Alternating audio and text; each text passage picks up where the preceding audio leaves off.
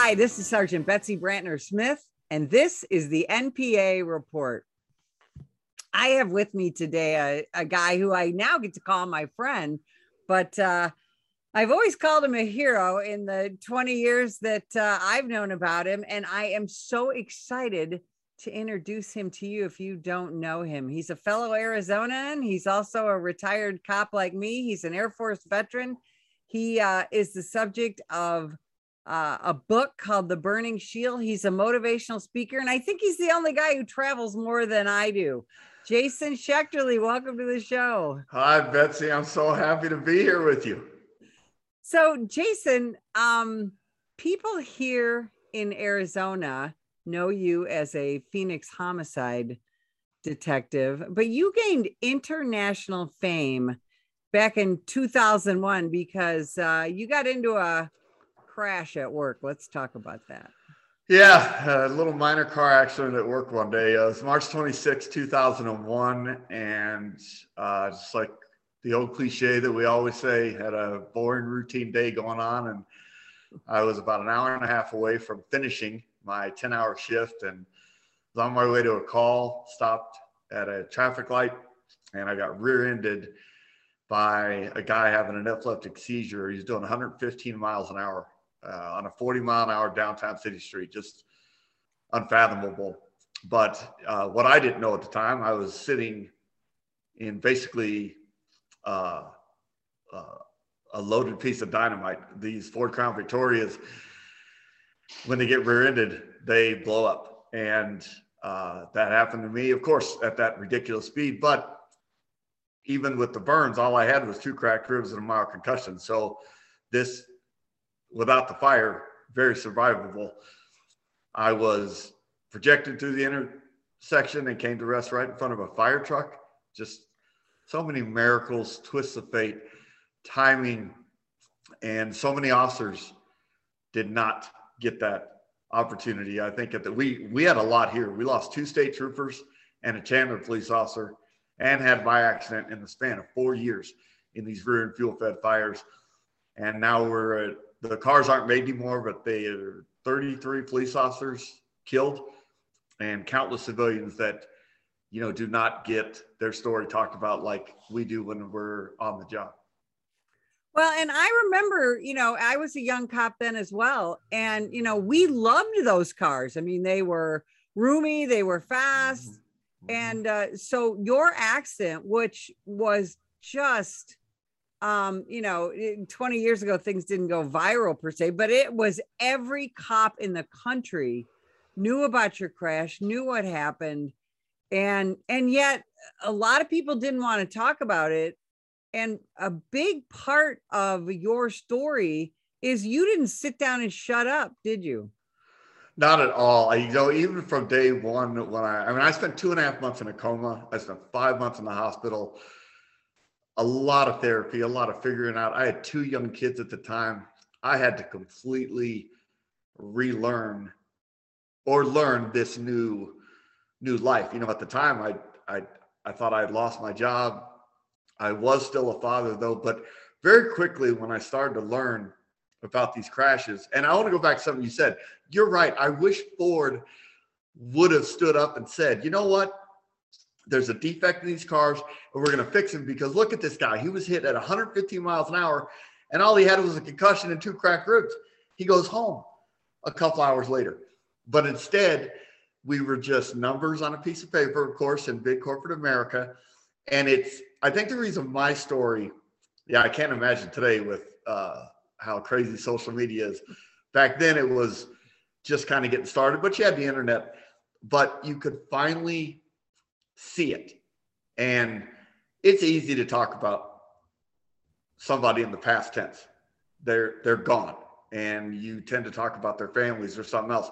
Well, all of a sudden, I figured out, you know what? I, regardless of how you look and how you feel about it, and I mean, I could win a beauty contest today compared to 20 years ago. It was really, really bad. But I I felt like I owed it. All those people who died didn't get a fire truck in the intersection. They deserved it just as much as I did. So now I have to be their face and their voice and talk about this. So Jason, now you travel all over the country and um and you motivate not just police officers um but all kinds of people. What are who are some of your favorite audiences to talk to? Oh wow, you know, uh, believe it or not, my favorite audiences are are not cops because you know cops are and God, I of course I I live and breathe. I still feel like I'm a I'm a cop. It's it's who you are, right? It's not what you do. It's who you are forever. But cops are so type A and oh, I'm tough and I'm not going to laugh. I'm not going to cry. That's all BS. I mean, I love to be vulnerable. I love to laugh. I love to. So I like to share with, uh, of course, the medical community. I will first and foremost. I want these people to know the fruits of your labor. Even if you see somebody in the emergency room for just eight minutes, you do not know what 20 years later is going to bring. I ended up having a third child after the accident who's now grown up playing college baseball. His life shouldn't even exist. And all the nurses and doctors that worked on me, I try as often as I can to go back and show them pictures, tell stories, say, look, what you did matters. So I love talking to them, but I also love even going to like a Fortune 500 company in in Manhattan and you know, you walk into this room with everybody in three thousand dollar suits. They're all driving Mercedes and BMWs, and you know they got big houses on Long Island. Well, guess what? They all have a story too. Life happens to all of them, and it's awesome to watch the transformation over my hour long presentation. So I just I, I can't tell you how much I I love it. Well, and one of the most amazing parts of your story, Jason, is you certainly could have just, uh, uh, you know, you you had to go through a long recovery, um, but you certainly could have retired. But you got declared fit for duty and went back and and had a career that included retiring as a homicide detective, right? I did, and you know, Betsy, one of the most important moments in my recovery I was in the hospital. I was blind. And my chief of police, a gentleman named Harold Hurtt at the time, went on to, after he left here, he went on to Houston PD. He came into my hospital room. And again, I'm blind and I'm a huge chain of command person. You mentioned I was in the Air Force, you know, starting at 18 and then to become a cop. I am a huge, huge chain of command person. So he walks in and introduces himself. And of course, I'm like, wow, the chief of police is here. And he said, Jason, I've got in one hand your badge and in one hand your oath of office. And I'm going to leave them here to let them know that you will be a cop as long as you choose, not as long as we choose. And I hear so many terrible stories across the country of people getting pushed out after a certain amount of time. They gave me all the time I needed, all the support I needed. And when I was ready, and the doctor said I could, and the police department welcomed me back with open arms. Yes, I went back to work. It was 18 months after the accident. That's just extraordinary. And what you know, you were you were raising kids. You had always wanted to be a cop. Mm-hmm. Um, what was the ultimate motivation for you to get back and do the job that you know caused you to be so uh, damaged in the first place? You know, what was that motivation to get back? What what were you feeling? Well, even in my darkest hours, again, I was blind, so that darkness, which was the most claustrophobic, terrifying thing ever. But in your moments alone, your moments of pain, your moments of fear and wondering and all that anxiety that comes with this, I always knew I'm still Jason. I am a father and I am a Phoenix police officer. It's who I am. Those three things. And no fire can take that away. No, I'm not going to blame some, you know, too many people, you know, this, too many people just want to be a victim. And, oh, this happened to me and it ruined my life. I was 28 years old. And yes, it would have been very easy to just say, all right, uh, um, uh, let's call it good, had a good run, and just fade away. And there, I, I didn't want to do that. I wanted to get back. I had no idea I'd get to where I'm at today. I really didn't. I, I just kept trying to put one foot in front of the other. And then when I have my bad days, I took those and I'd, I'd rebuild again. And pretty soon you, you know, that, that saying there's your front windshield's a lot bigger than your rear view mirror for a reason. And the things behind us keep getting farther away and the things in front of us keep coming more into focus. Now, you're the subject of a book called Burning Shield, and uh, it's a fascinating book. Um, tell me how that came to be. Wow. I, you know, I actually, it was eight years and three authors, and I went through the whole process kind of humbly chuckling, like, you're really going to have a book written about you? This is kind of ridiculous. But the last person who wanted to do it, Landon Napoleon, just a fantastic writer, wrote 14 books at the time. One was turned into a movie. And what I love about his idea and why we went with it, there's so much I don't know about my own story because I don't remember the accident. I didn't see it. I didn't feel it. I didn't hear it. I didn't do anything. And then I was in the hospital for a very long time. Well, he went and spent hours and hours and hours with everybody involved. You, know, I mean, every firefighter, paramedic, police officer, doctor, nurse, my wife, my kids, my dad, you name it. He talked to them, and it's all of their stories that is what he put on display. And it turned out to be just an amazing book. I'm very proud of it. And, you know, now I'm a horrible marketer. So it's not like I sold a million copies because I don't even, I half time forget to tell people. But it's a great legacy that someday my grandkids are going to read. And, you know, hopefully some things police officers that are young now will will read it and and learn the history of their department, things like that. So I'm very proud of the book. It's uh, it's on Amazon and Barnes and Noble. A big part of um, your story is really the, and I don't want to belabor it too much, but the fight that that you had to get into um, to get really get Ford Motor Company to admit that this car had a and cars like it had a problem. Was you know talk about that a little bit. Well, I had a lot of great people on my team. I had a, a great attorney that that had already dealt with the loss of a trooper in Florida and a trooper in Louisiana, both state troopers, Skip Fink and Juan Cruz here in Arizona. So he he was very knowledgeable on the subject. And then we had uh, just some really high profile people wanting to get involved. And again, Ford that there's 350,000 Crown Vics on the road at the time between police cars, taxi cabs. So to say, you know, 20 people have died, well, they're like, you know, what do they care about that, right? It was it was just a horrible thing. But I testified in front of the New York State Senate, uh, the Texas House of Representatives. I went to NHTSA in Washington D.C. and I just did everything I could. Again, I when you have to look at this it's a whole different ballgame. We're not talking about somebody dying and being in a cemetery somewhere and their spouse has a flag at home. You have to look at this and you have to hear my voice and understand the damage that you're doing out there. And uh, Ford just, I, I just think they got tired of it. They quit making the cars in 2011. I still see them once in a while, usually taxi cabs. I don't think too many police departments have anymore, but the the rear and fuel fed fires did come to an end.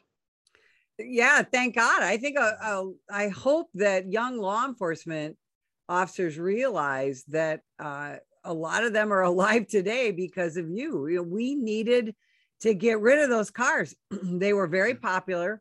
Yeah. Um, but they were very deadly. And and your accident and those other accidents occurred at a time again where the internet was very new um, you know, we didn't have the uh, means of communication that we have now. You know, we had to read about your story in um, things called magazines. Yeah, and, and a newspaper. God forbid on Sunday. Yeah, that's when my story would come out was a Sunday paper. exactly. So oh, your persistence um, was just incredible, and and yet you had to do that at a time where you had to be a pretty exhausted guy trying to recover uh, from that crash and go back to work.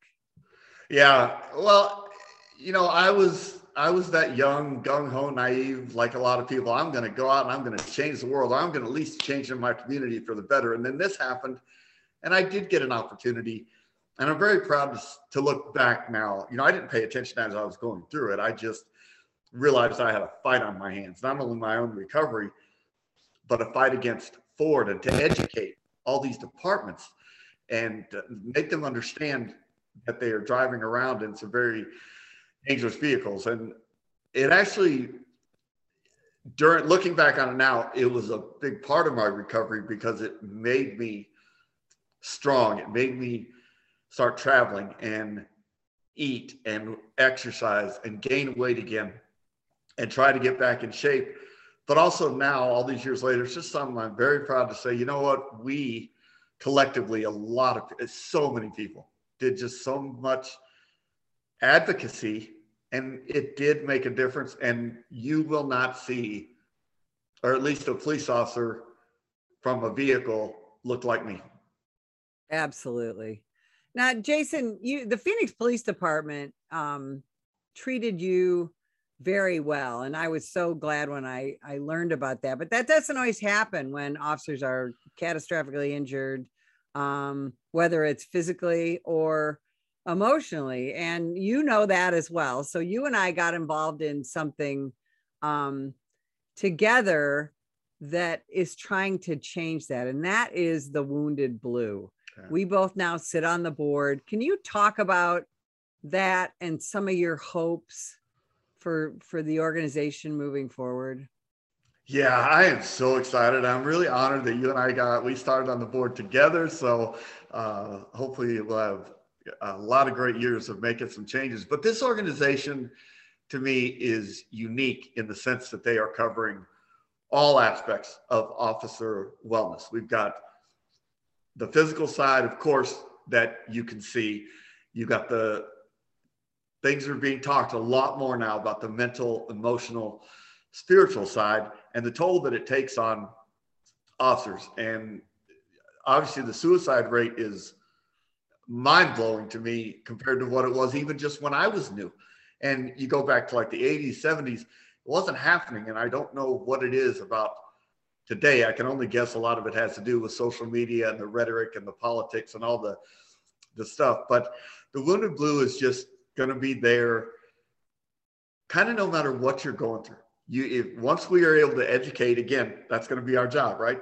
Traveling around, we got to educate officers when they're new, because right now in this in this country, there are thousands of police officers in academies, and they need to know at the beginning of their career so that in 20 and 25 years, when they look back and say, you know what, I need some help in in some areas or if they go through you know an injury like mine i was lucky and that's this is part of my fight. Phoenix was so good to me took such good care of me let me come back to work and be a product not just show up to work. I was a homicide detective. I was doing productive work. But i i have my heart broken all the time as i travel around the country. I hear horrible stories about officers with much less injuries than mine, and they are just cast aside. And I, I, I, it's not something I can relate to. My big city didn't do it. Why is your city or department or town doing it? And the Wounded Blue will be there for those people. So I'm super, super excited. Randy Sutton, God love him for creating this and thinking of it. He's just one of the greatest people I know. And we have a we have a wonderful board. Uh, our peer support program is off the charts. And you, like me, you've seen a lot of organizations, and there's a lot of great organizations in this country. Most of them are very specific to maybe one thing, uh, you know, maybe a fatality or uh, maybe a financial something. The Wounded Blue is going to circle the wagons on anything that a police officer needs, and I can't wait to be a part of it. Absolutely. And I, I think especially now because this this almost two years now of vilific, vilification of American law enforcement for no good reason. is starting to take its toll on not just senior police officers, but like you said, the new ones who are in the academy or coming out of the academy, they're not even sure, wow, should I be doing this? And then to to, to go out and wonder, geez, am I going to be, not only am I going to be hurt, am I going to be, you know, this or that? Am I going to get indicted? Am I going to go to jail for yeah. doing my job? So, right. like you said, our suicide rate is out of control. We're trying to get a handle on that. And, uh, and I think these organizations, you know, like the Wounded Blue, can do a whole lot of good and i'm glad i'm glad to be on board with you jason so much. Yeah. jason where can people find you your speaking business? Um, where can they find you on social media? Hi it's super easy to find and i'm the only one who answers all my stuff. So uh, my website is burningshield.com the book is burning shield. I'm on linkedin jason schechterle instagram and twitter at schechterle jace and uh, once you learn how to spell my last name you're going to have a very easy time finding me but yeah, I'd love coming out and speaking, doing uh, super excited. I'm going to the Missoula, Montana Police Department in a couple weeks to do two four hour blocks to their entire department. It's going to be outstanding. And that's, it's just what I love to do. So uh, please reach out. Jason, thank you so much. Thanks for spending time with us today. And if you would like more information about the National Police Association, visit us at nationalpolice.org.